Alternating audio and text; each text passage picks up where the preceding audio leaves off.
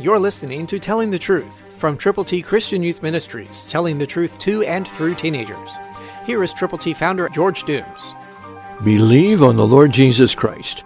First Peter one nine, New King James Version says, "Receiving the end of your faith, the salvation of your souls." That's the ultimate. That's the greatest achievement anyone can have happen in his or her life. To believe on the Lord Jesus Christ lets you have His salvation, the salvation of your souls. What a wonderful thing it is to know that God cares so much for you, for so much for you and me, that He has provided a way of escape, the way of eternal life, the way of salvation. The end of your faith, that's what's going to happen someday in eternity.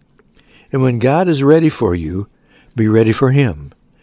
Understand that He sent His Son, born of a virgin, never yielded to temptation, and then Jesus died.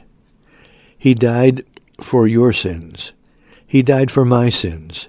He died for the sins of the whole wide world. He was buried. He rose again.